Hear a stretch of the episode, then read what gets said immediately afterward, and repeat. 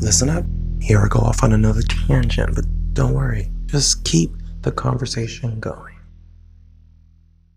Okay, so the whole defacing of public property or whatever, whatever private property, I don't fucking know. Everyone walks on it and steps on it. This Hollywood star Walk of Fame shit. Yes, Trump's star got removed. It was vandalized, pickaxed, whatever. What about Bill Cosby? What about all these other people? So, are we picking and choosing who we're gonna remove, or should we just continue removing all the stars? Just saying. Let's be productive, not just stop. You know, get so excited, do one. Okay, we made an effort. No, like remove them all.